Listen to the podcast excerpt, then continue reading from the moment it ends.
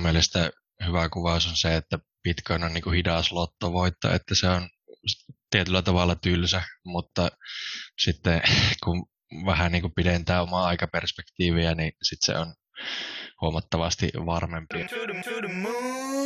Joo.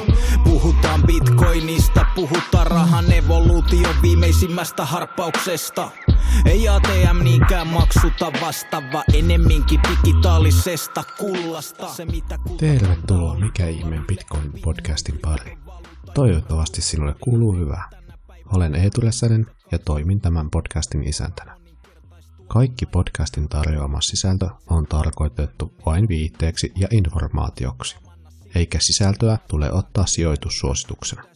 Tee aina omat tutkimuksesi, tutustu riskeihin, verotukseen ja alueellisiin rajoituksiin ennen sijoittamista. Käyttämällä oheisia alekoodeja ja kutsulinkkejä tuet podcastin tuottamista ja hyödyt itse alennuksien muodossa. Tutustu ja tilaa suomennettua Bitcoin-kirjallisuutta Consensus Networkin kautta. Alekoodilla Mika Ihmeen Bitcoin saat 10 prossaa alennusta. Etsitkö helppoa tapaa hankkia Bitcoinia? Relhai tarjoaa mahdollisuuden kuukausisäästämiseen sinulle sopivalla summalla. Näin myös suojat itseäsi kurssivaihteluilta. Etukoodilla MIB saat kuluista 0,5 prossaa pois. Okei, olet päättänyt, että bitcoinin säästäminen on hyvä idea, mutta et halua myydä sitä. Tarvitset silti ehkä euroja päivittäisen elämiseen, ja Leden tarjoaa vaihtoehdon. Voit antaa pantiksi bitcoinia ja saada niitä vastaan lainan, jonka takaisin maksettuasi sinulla on edelleen bitcoinisi. Muista tietenkin vastapuliriski. Ei sun avaimet, ei sun kolikot. Liity oheisen QR-koodin kautta tai käytä linkkiä, joka löytyy jakson kuvauksesta ja saat 25 dollarin liittymisedun, kun olet ottanut ensimmäisen lainasi palvelun kautta. Ja sitten jakson pari. Toivottavasti pidät siitä.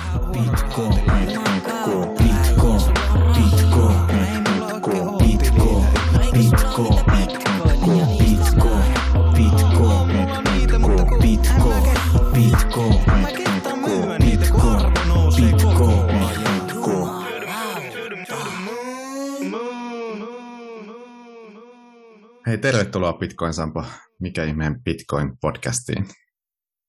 Kiitos, kiitos. Ihan alkuun voisin kuulla, että mitä sinulle kuuluu tälleen tota, hämärään marraskuiseen päivään? No ihan hyvä, että tuota, ulkomaanreissu oli tuossa suunnitelmissa, mutta Mm. tämä koronahomma nyt vähän senkin osalta jälleen kerran muutti suunnitelmia, niin nyt sitten ollaan ihan täällä kotimaassa, mutta tuota, joulua odotellessa.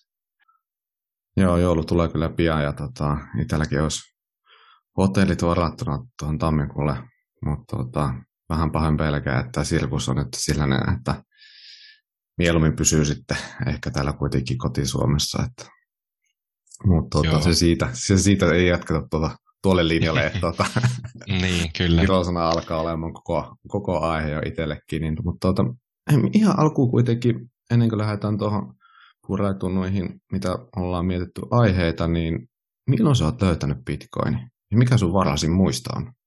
Tästä on puhunut joskus ennenkin jossain tuolla Suomen bitcoinereiden tämmöisissä niin kuin puhelinkeskusteluissa tai verkkokeskusteluissa ja muistelen kuulleeni siitä jo ensimmäisen kerran joskus 2011 tyyliin luin ehkä mikrobitistä, mutta niin kuin varmaan suuri osa siihen aikaan niin kuittasin asian vaan jonain ihme puuhaa juttuna ja sitten joskus 2013 hujakoilla tavallaan niin törmäsin siihen uudestaan, sitten taas kuittasin sen vähän niin edelleen samanlaisena huuhaa-juttuna, ja sitten varmaan aika monille muillekin se 2017 hintahuippu oli se semmoinen Mm. niin kuin ensimmäinen jotenkin niin kuin valtavirtamedian kosketus, kun käytiin lähes 20 000, niin, niin silloin sitten jotenkin kiinnostuin ensimmäisen kerran, ja sitten hairahduin tuonne kryptomaailmaan valitettavasti siinä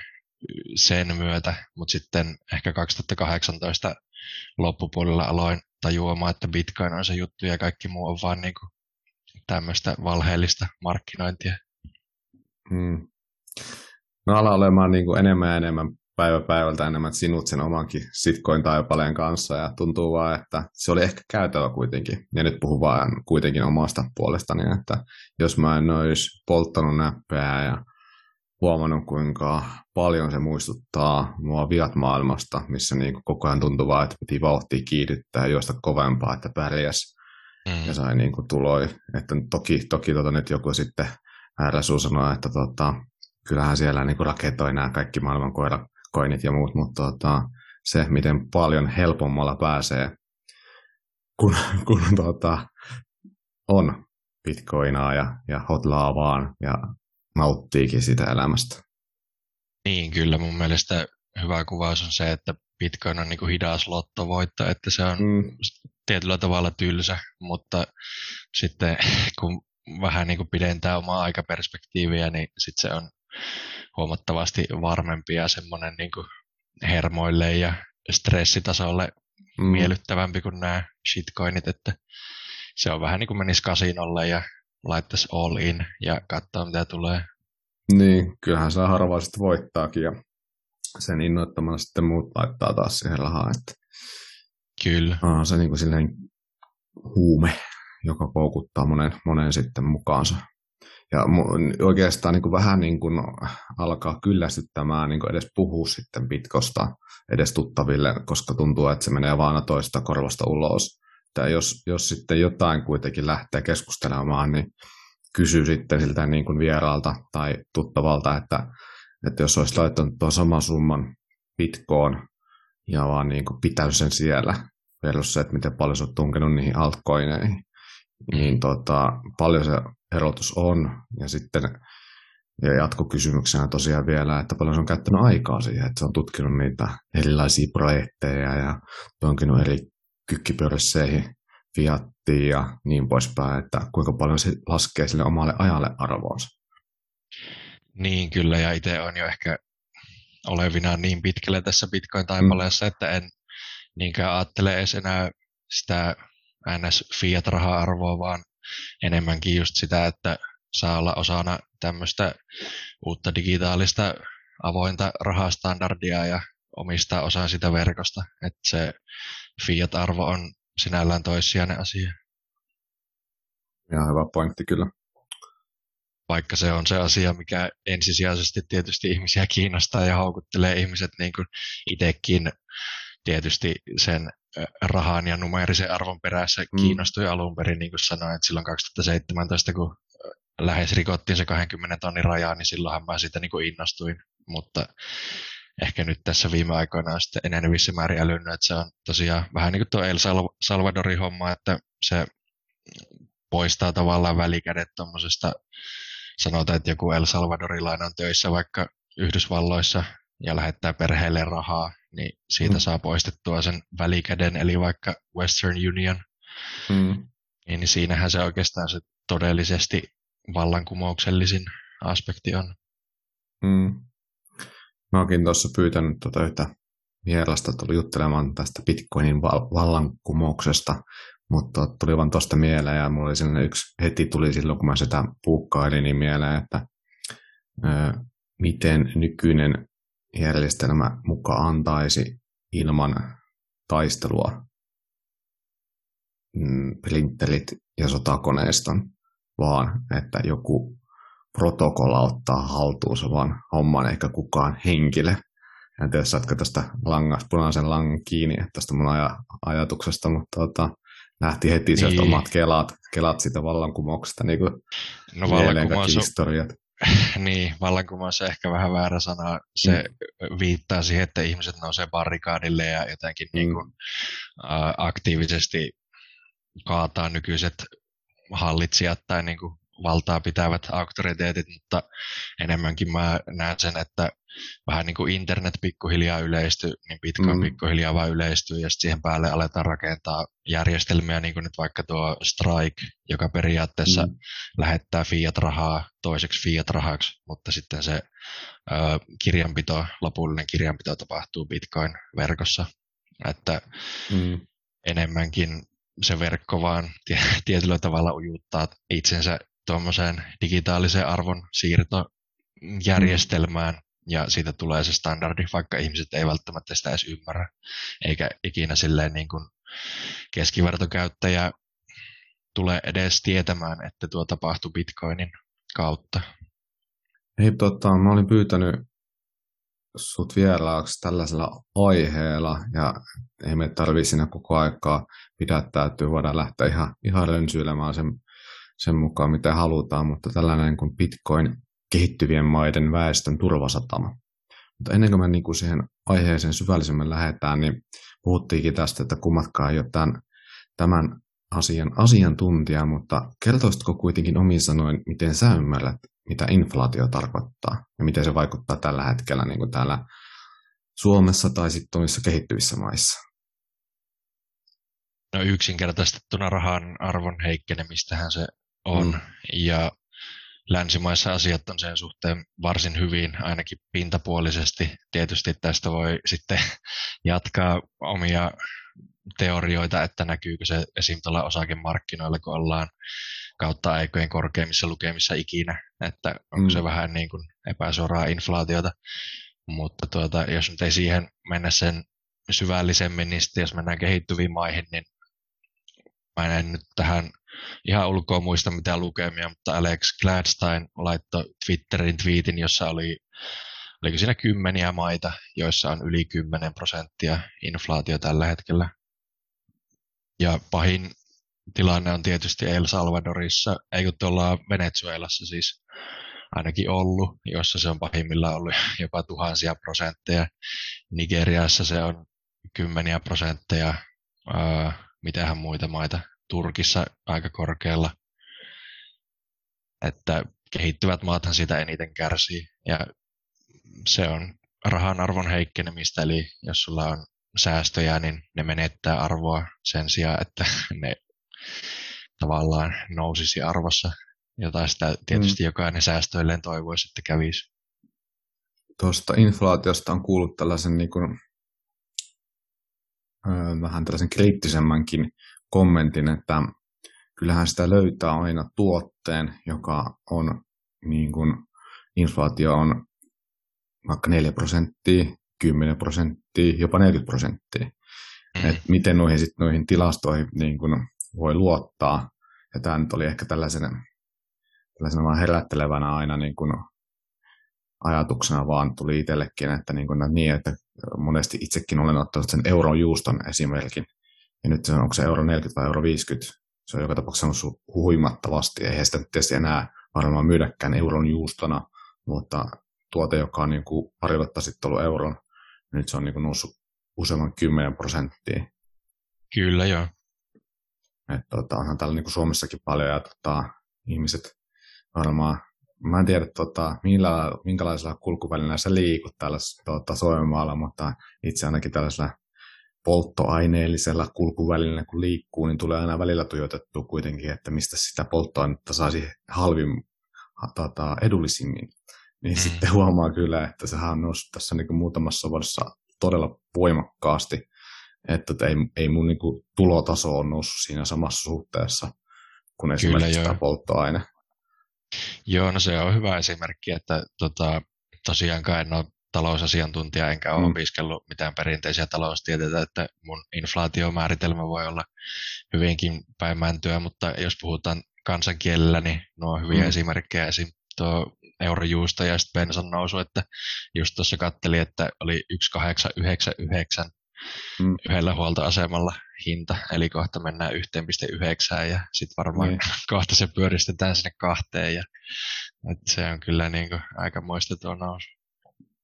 Kyllä, ja tosiaan ei, ei kumpikaan ole tässä asiantuntija, mutta ihan tuollaisia niin kuin esimerkkejä, mitä niin kuin näkee omassa, omassa elämässään, niin tota, kyllähän selkeästi niin kuin hinnat on noussut. Et vähän ihmettelen sitä, tota, että vähän lakastaa sitä asiaa tuonne maton alle ja väitetään, että ei täällä mitään inflaatiota ole, että saat yhtä paljon rahalla kuin viime vuonna, mutta sitten kun rupeaa vähän katsomaan, niin saat ehkä melkein yhtä paljon, mutta kuitenkin sitten kun katsot tarkemmin, niin siinä saattaa olla muutama prosentteja tai kymmentäkin prosenttia eroa, mitä sä saat sille Kyllä, ja tietysti vasta esimerkkinä voi ottaa vaikka kulutuselektroniikan, jonka hinta mm.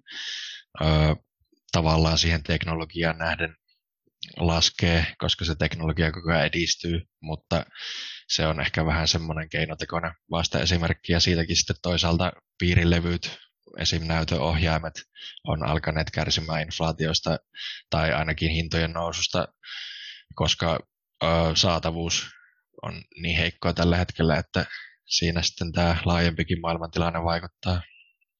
Mm. Että ainahan niitä esimerkkejä löytyy suuntaan ja toiseen ja talousasiat tehdään tarkoituksella monimutkaiseksi, jotta perusihmisten mielipiteet olisi helppo kumota.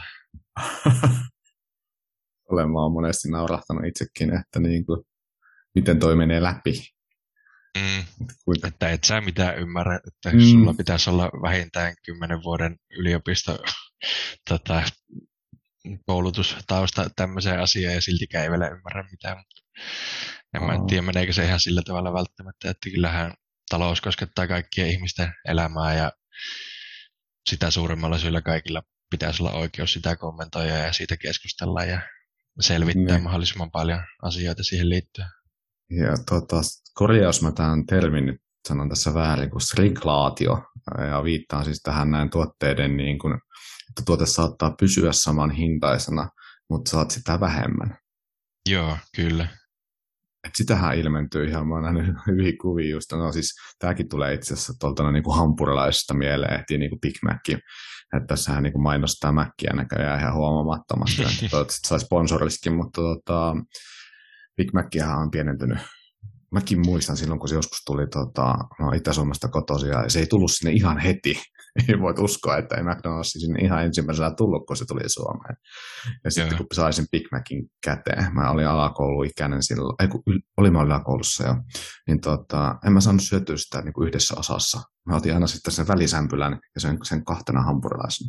Sitten mm. mä mietin sitä, että niin kuin, miten pieni mä olevina ollut, nykyään se on silleen niin kuin yhdellä kädellä silleen, niin kuin, että tarvitsee tukea ottaa toisella kädellä ja syödä silleen ihan pikku hampurilaista. Sitten niin. joskus vaan tajusin, että ei, ei, ei, en mä ole näin paljon kasvanut, vaan tämä on pienentynyt tämä hampurilainen. Ja niin kun, sitten rupesi huomaamaan ympärillä niin kuin muitakin. Ja sitten on niin kuin somessa huippuu nähdä jostain, niin kuin, että uusi pakkaus. Ja sitten, niin kuin, että se jätetään mainitsemassa, että vähemmän tuotetta, mutta sama hinta. Niin, tässä saattaa olla uusi, uusi pakkaus ja sitten siinä on vielä joku olevinaan plus 20 prosenttia kaupan päälle ja sitten on vertaus siihen vanhaan, joka on ollut täysin samaan kokoinen, että siihen on vaan otettu semmoinen keinotekoinen markkinointikikka, että olevinaan me annetaan plus 20 prosenttia ilmaiseksi, mutta se on täysin saman kokoinen kuin se edellinen tuote ja se on kalliimpi nykyään. Niin. Mutta vaikka suklaapatukat on hyvä esimerkki, missä vähän niin kuin ehkä jollain terveystekosyillä pienennetään patukoiden mm. koko ajan, hinta pysyy samana. Että mm. se on sitten malliesimerkki shrinkflationista, että mm. firmat myy siinä kuitenkin kate kasvaa per tuote ihan huomattavasti jopa kymmeniä prosentteja. Joo. Ja miten sitten tuota, tuolla kehittyvissä maissa Bitcoin toimii turvasatamana tätä niin kuin inflaatiota, miten me se ymmärretään, niin sitä vastaan?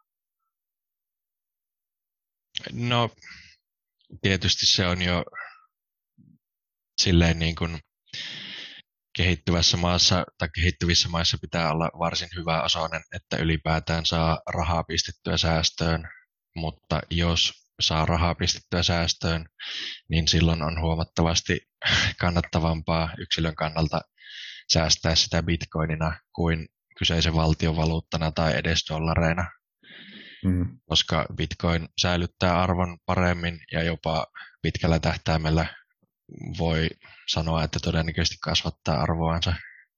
Että mikä se nyt on ollut, joku mm. vähän päälle 200 prosenttia vuosittainen arvon kasvu tässä nyt viimeisen 12 vuotta. Mm.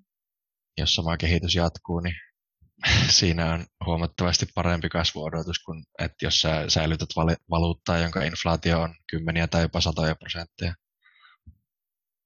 Näinpä.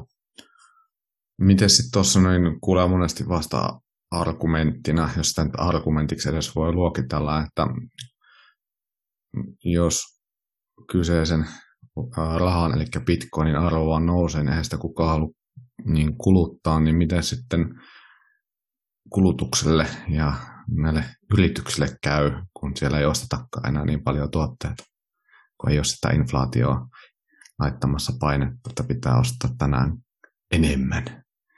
Niin, se on ihan hyvä ja validi kysymys tietysti, että ehkä vasta argumenttina sanoisin siihen, että se ö, kannustaa ja jopa pakottaa nämä firmat tuottamaan laadukkaampia tuotteita, mm. joita ihmiset haluaa vaihtaa jopa bitcoiniin. Että jos se itsessään raha on niin laadukasta, niin laadukas arvonsäilyttäjä ja haluttu tämmöinen omaisuusluokka, että ihmiset ei halua sitä johonkin tuotteeseen vaihtaa, niin sen voi myös perustella niin, että se tuote on sitten vaan yksinkertaisesti huono. Mm. Näinpä. Monesti pettynyt just itsekin näihin, niin kuin lähtenyt vamottamaan jonkun tek- tekkituotteen kanssa ja sitten, tota, tai ei se tarvitse olla tekkituote, vaan ihan vaikka joku kuivausteline, joka on ollut tota, tarvinnut ja sitten niin kuin tulee kotiin ja ottaa paketista ja laittaa ensimmäisen hupparillisen kuivumaan, niin jopas meni poikki se lanka ja näyttää voi helvetti, että nämä on suunnilleen kerlakäyttötuotteita. Ja tämä nyt oli vain yksi esimerkki, joita niin kuin huomaa tässä näin, niin kuin näissä nykyisissä tässä niin kuin, no, kertakäyttötuotteessa, tekisi mieli sanoa vaan, että tuntuu, että jos sitten jos löytää vanhoja jotain käyttötavaroita, niin huomaakin, että nehän toimii edelleenkin yhtä hyvin kuin ne toimisivat melkein uutena. Että pientä niin kuin kellastumista saattaa olla jossain kodinkonetuotteessa siinä valkoisessa muovissa, mutta niin se vaan toimii 20 vuoden jälkeen, kun toisin kuin se pari vuotta sitten ostettu pahto, leivänpahto, konepaikka.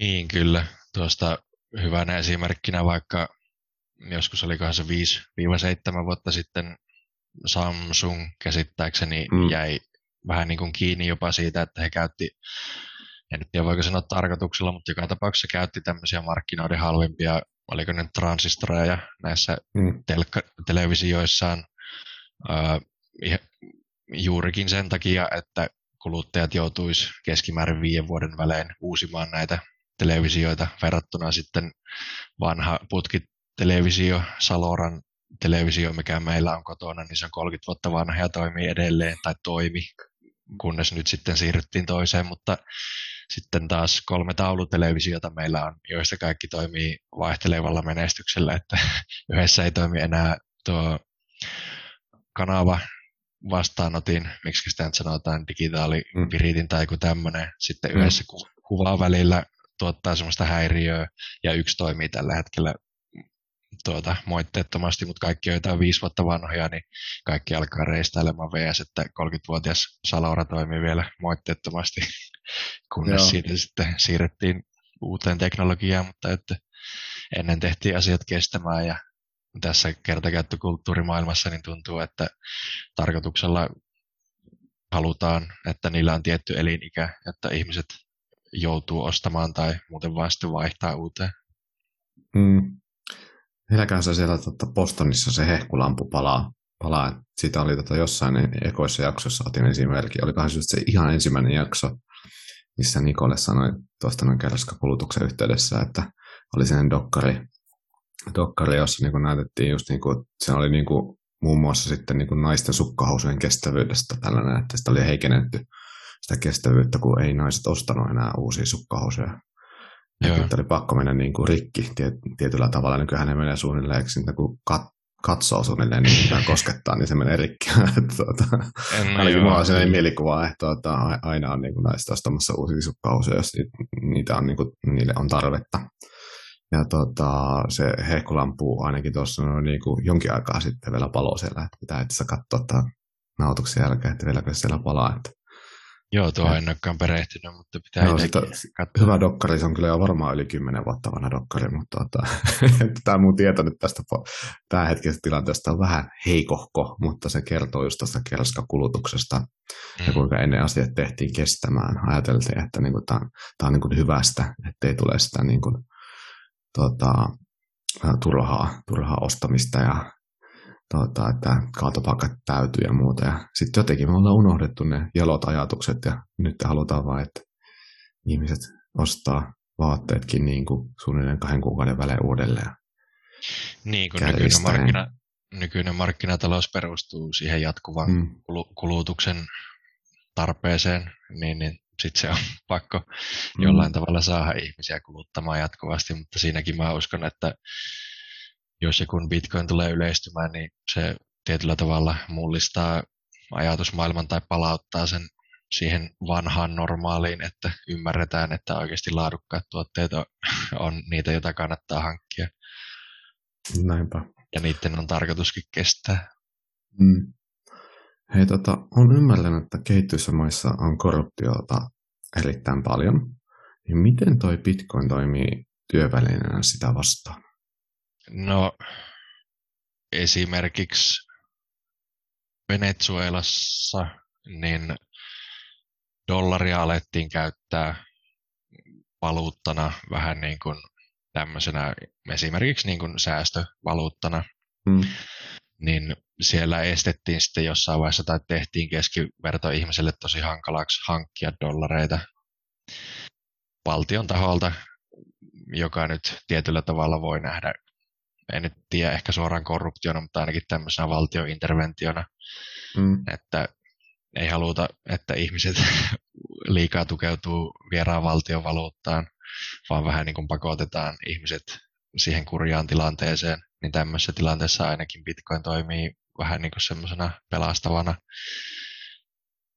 valuuttana, jota voi hankkia ihan vaan mobiilisovelluksen kautta, tai sitten vaikka se olisi kyseisessä maassa laiton valuutta, niin sitten tietysti vaatii aika paljon tietoteknistä osaamista, mutta silloinkin siihen löytyy keinot, joita en kyllä itse edes suoraan sanottuna tiedä, mutta tuota, jotkut, jotka teknisistä asioista enemmän ymmärtää, niin varmasti siinäkin kohtaa osaa sitten auttaa ja mm. tuota, löytää ne keinot.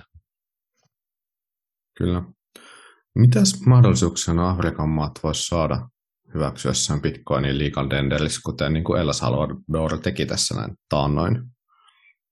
Esimerkiksi valuutan siirto muista maista kyseiseen maahan, niin siinä huomattavasti suurempi osuus, lähes kaikki lukuottamatta siirtomaksuja, mutta jos sen tekee Lightning-verkossa, niin ihan mm. olemattomat, niin siirtyy sinne valtion itsessään, jolloin tavallaan se valtion talous hyötyy siitä.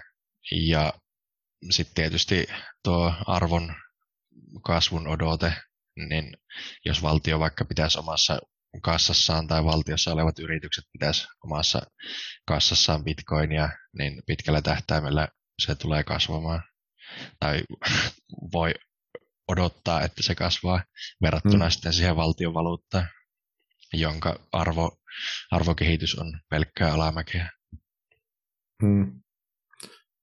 Jos noin kävisi, niin tota, tuleeko nämä niin kuin tarpeettomiksi nämä valtion pankit, vai voisiko ne jollain tavalla vielä jatkaa toimintaansa myös Bitcoin-standardissa, tai jos ei vielä siihen mennä, vaan silloin kun on tämä legal tender kyseessä maassa?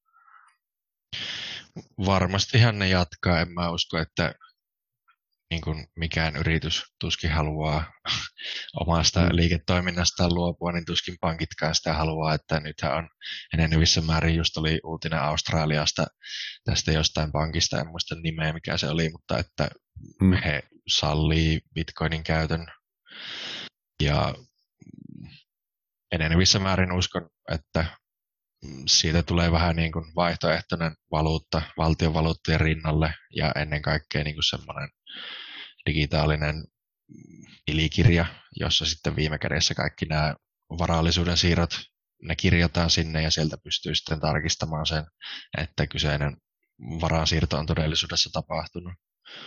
Hmm.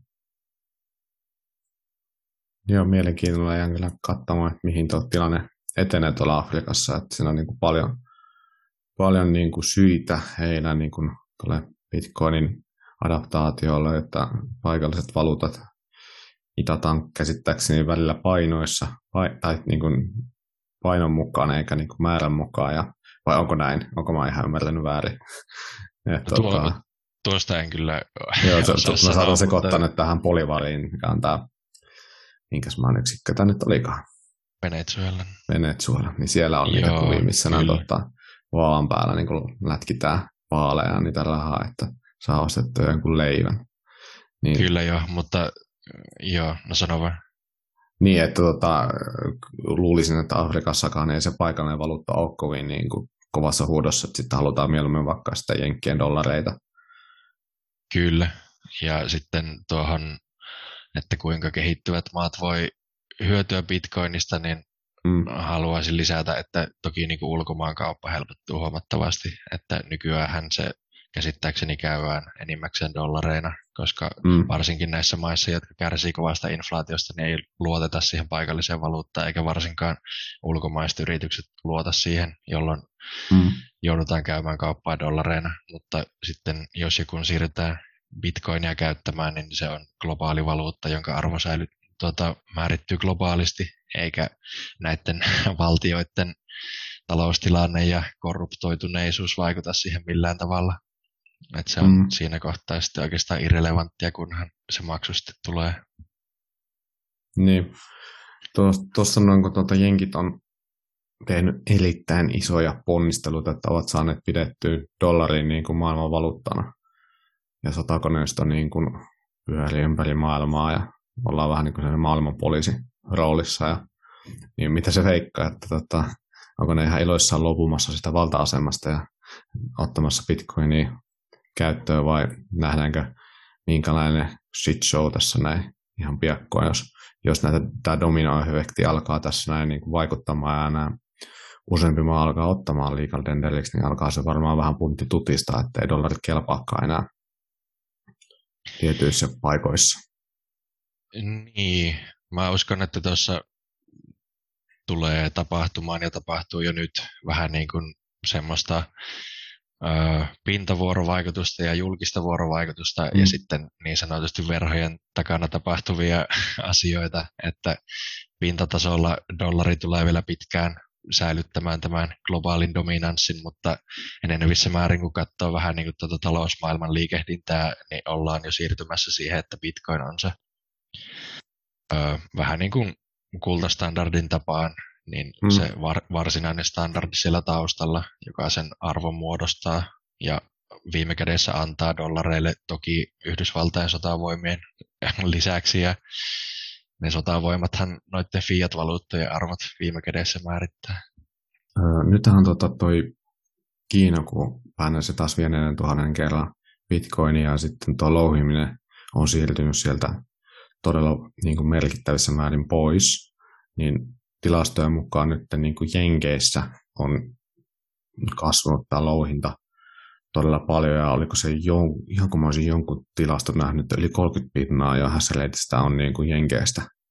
Joo. Niin näetkö sen enemmän mahdollisuutena vai uhkana, kun miettii, että siinä on kuitenkin taustalla tämä, just viitattiin tai viittasin tuohon maailman poliisi tuota, tilanteeseen, jossa niin kuin sotakoneesta valvoa, että dollareita käytetään niin onko se sitten sittenkin vähän huono juttu, että se on niin kuin sinne päin sitten taas kallellaan tai lohimisen keskittyminen. Niin, toki semmoisesta aidosta decentralization, decentralisaation näkökulmasta, niin toivoisi, että se olisi jakautunut mahdollisimman tasaisesti sekä geografisesti että valtioiden tasolla, mutta ehkä tuonkin kehityksen on itse nähnyt enemmänkin semmoisena, että Yhdysvallat vähän niin kuin osoittaa, että Bitcoin on tosiaan se juttu, mihin he tulevat digitaalisessa sfäärissä tukeutumaan. Mm. Että se on vähän niin kuin sitä, että siitä tulee enemmän ja enemmän myös julkisesti hyväksyttyä valuuttaa mm. ja tuommoinen niin omaisuusluokka myös Yhdysvalloissa. Jep. Hei, sä teit tuollaisen artikkelin Local Bitcoinsille, joka julkaistaan tässä myöhemmin, mutta luultavasti ennen tämän jakson ilmestymistä, niin siinä aiheena sulla oli The Network Effect and the Social Layer of Bitcoin. Eli olisiko tosi suomennettuna niin kuin verkostovaikutus ja sosiaalinen kerros Bitcoinissa. Joo. Niin, tota, mä sain sen tolleen niin kuin ensi urasut tuosta, noin lukasin sen läpi. Laitan tuohon vähän ranskalaisia vi- viivoja ja muita, niin jos käydään käydään vähän sitä artikkelia läpi, niin tota, siinä otit esille tuon Metcalfin la- lain ja sen laajentamisen, niin kerroksä ihan eka, että mikä tuo on tuo Metcalfin laki ja miten se liittyy tähän a- aiheeseen? Siinä yksinkertaistettuna ää, jonkun verkoston, esimerkiksi sosiaalisen median mm. käyttäjämäärän luku toiseen potenssiin määrittää kyseisen verkon arvon. Mm. Ja se on ihan todistettu paikkansa pitäväksi vaikkapa Facebookin ja Tencentin käyttäjämäärien kehityksen pohjalta, että Mm. se tavallaan korreloi sen verkon arvon kanssa. Tai niin kuin, että siitä käyttäjämäärän pohjalta voi sen sellaisen jonkunnäköisen niin kuin verkon arvon laskea. Se on tämmöinen tapa määrittää digitaalisia verkostoja ja niiden niin sanottua verkostovaikutusta. Joo. Mites tuo Readin laki ja kuinka se sitten niin kuin lippasee Bitcoin? Se Readin-laki on vähän niin kuin tämmöinen mm, jatkokehitetty versio Metcalfin laista, Mm. jossa ö, tavallaan puhutaan niin kuin, verkostoryhmistä. Eli heti kun sulla on kaksi käyttäjää, niin sulla on ryhmä. Sitten kun sulla on kolme käyttäjää, niin siinä on kaksi ryhmää, Mm. koska siinä on kaksi kahden henkilön ryhmää, tai no itse asiassa siinä on jo siinä vaiheessa kolme ryhmää, koska Mm. siinä on myös se kolmen henkilön ryhmä. Eli se määrittelee nimenomaan huomattavasti paremmin tämmöisiä avoimia standardeja, jotka on semmoisia, että ne tukee toisiaan ja kaikki arvon lisäys, mikä siihen verkkoon tulee, tukee muuta arvoa, joka siinä verkossa on. Eli esimerkiksi jos jotkut firmat lähtee kehittämään Bitcoin-standardin päälle asioita, niin tietyllä tavalla ne kilpailee keskenään, mutta loppuviimein ne kaikki kasvattaa sen lopullisen Bitcoin-verkon arvoa. Mm. Tuossa olit myös sivunut tiedon etsintää ja Bitcoinin sosiaalista kellosta. Ja siitä tota, ainakin itselle niin kuin voimakkaasti tämä tuli niin kuin mielikuva ennen kuin lähdin jatkamaan sitä lukemista, niin just nämä meemit, mitä niin kuin Joo. sosiaalinen media on pullolla ja on just näitä have fun, stay in poor, niin kuin meemejä, mitkä laitetaan sitten, tai vähän on sellainen sävy, että se on sen tota, huonosti käyttäytyvän Bitcomaksin viimeinen sana, kun ei jaksa enää muuta sanoa, mutta todellisuudessa se on se, että ei jaksa vääntää samoista asioista enää miljoonatta kertaa. Ja Kyllä, niin ja kuin, saattaa näyttäytyä semmoisena ylimielisyytenä mm, kyllä helposti varmasti. Sullakin on ansiokkaasti, oot laittanut hyviä meemejä, tota, oot, oot yksinäinen tota, Twitter-henkilö, jolta ootan aina, tai tulee katona aam- aamulla aina, kun menee, menee tota, kännykän kanssa veskiä, että nyt katsotaan taas päivän meemit.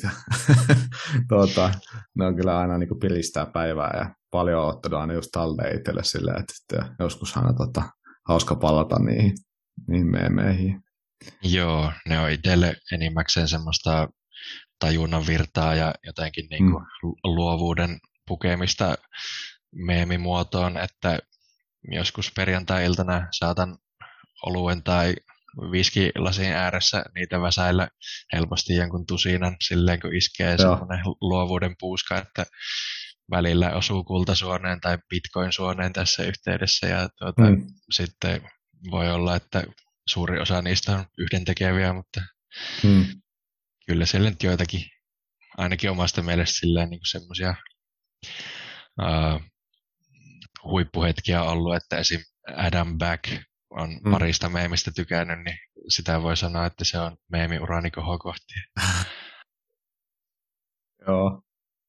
Ja tota, joo, jatka ihmeessä niitä. Tota, se on tosi mukava, että mä käännän välttämättä niin kuin, muuta kuin saattaa itse hörähtää laittaa just sen sydämen siihen tykkäyksen muodossa, mutta ei sitten välttämättä niin kuin pitäisikin it- itse asiassa vähän niskasta itsensä herätellä ja laittaa aina joskus, joskus on niitä kiitoksia muillekin kuin teikäläiselle, että nämä on tosiaankin kyllä pilistää aina päivää, että iso kiitos Joo. teille, jotka teette niitä meemejä, että ne, niin kuin, mä, niin kuin, just se, että kyllä siihen niin kuin tarvii olla niin kuin hyvä, hyvä tällainen, niin kuin sanoit, tuo Bitcoin suoneen, kun iskee kunnolla, niin tota, luova, pitää olla luova ja pitää niin kuin ymmärtää niin kuin vähän ajan hermolle. Muistatko sen tota, meemi, missä on Rowan Atkinson, onkohan se Johnny English leffa, mistä se on, kun tämä oli Kiinan pännäyksestä se video.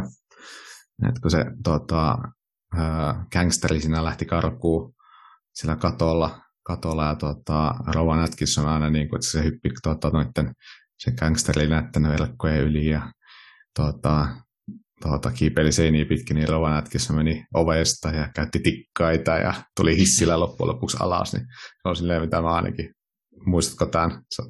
en ole itse asiassa nähnyt. Se on Mä heitän sulle linkin Joo, laita ihmeessä. Joo, se on siis niinku tuttu elokuva, mutta siihen oli tehty sitten niinku tälleen tota, tällainen niinku Kiina foodie, foodie video, tällainen meemi, meemi tota setti, niin se kyllä niinku laittoi, laittoi naurattamaan.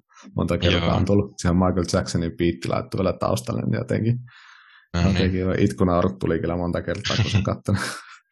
Joo, ne on ne videomeemit on vielä tavallaan niin kuin next level hommaa. Mä oon ah. jossain vaiheessa vähän yritin opetella jotain videosoftaa tai silleen latasin sen ja sitten ehkä puoli tuntia perehyin, mutta ei ole sen puolen niin kuin tietotaitoa eikä osaamista, niin siinä kestäisi liian pitkään. Että mä kuvat on helppo, mm. ne tulee silleen niin kuin parissa minuutissa jollain tota, nettisivun kautta saa tehtyä, mutta näitä videoiden tekijöitä pitää arvostaa vielä enemmän, että he mm. käyttää jopa niin kuin tunteja tehdäkseen Kyllä. tämmöistä sisältöä, josta eivät saa kuitenkaan mitään rahallista korvausta, että se on ihan niin. vain niin kuin huumoriarvo. Ja, ja monihan edes niin kuin, tota, tai siis mäkään tiedä, kuka senkään on edes tehnyt. Että sehän jää yleensä mm. tekijä vielä, niin kuin, no, eihän se saa mitään niin kuin, kunniaa edes sitä niin kuin, edes sellaista niin kuin, ö, olan, olalle koput, taputtamista, että yleensä se niin kuin ihan täysin sitten niin kuin, huomioimatta, kuka se on tehnytkään, vaan niin kuin, että enemmän sitä meemiä niin kuin ihmiset sitten niin kuin, fiilistelee, että niin, kiva kyllä. niin kuin, osoittaa, että hei, siisti video, mutta tota, ymmärrän kyllä, että halutaan myös pysyä siellä niin kuin, taka-alalla ja nimettömään.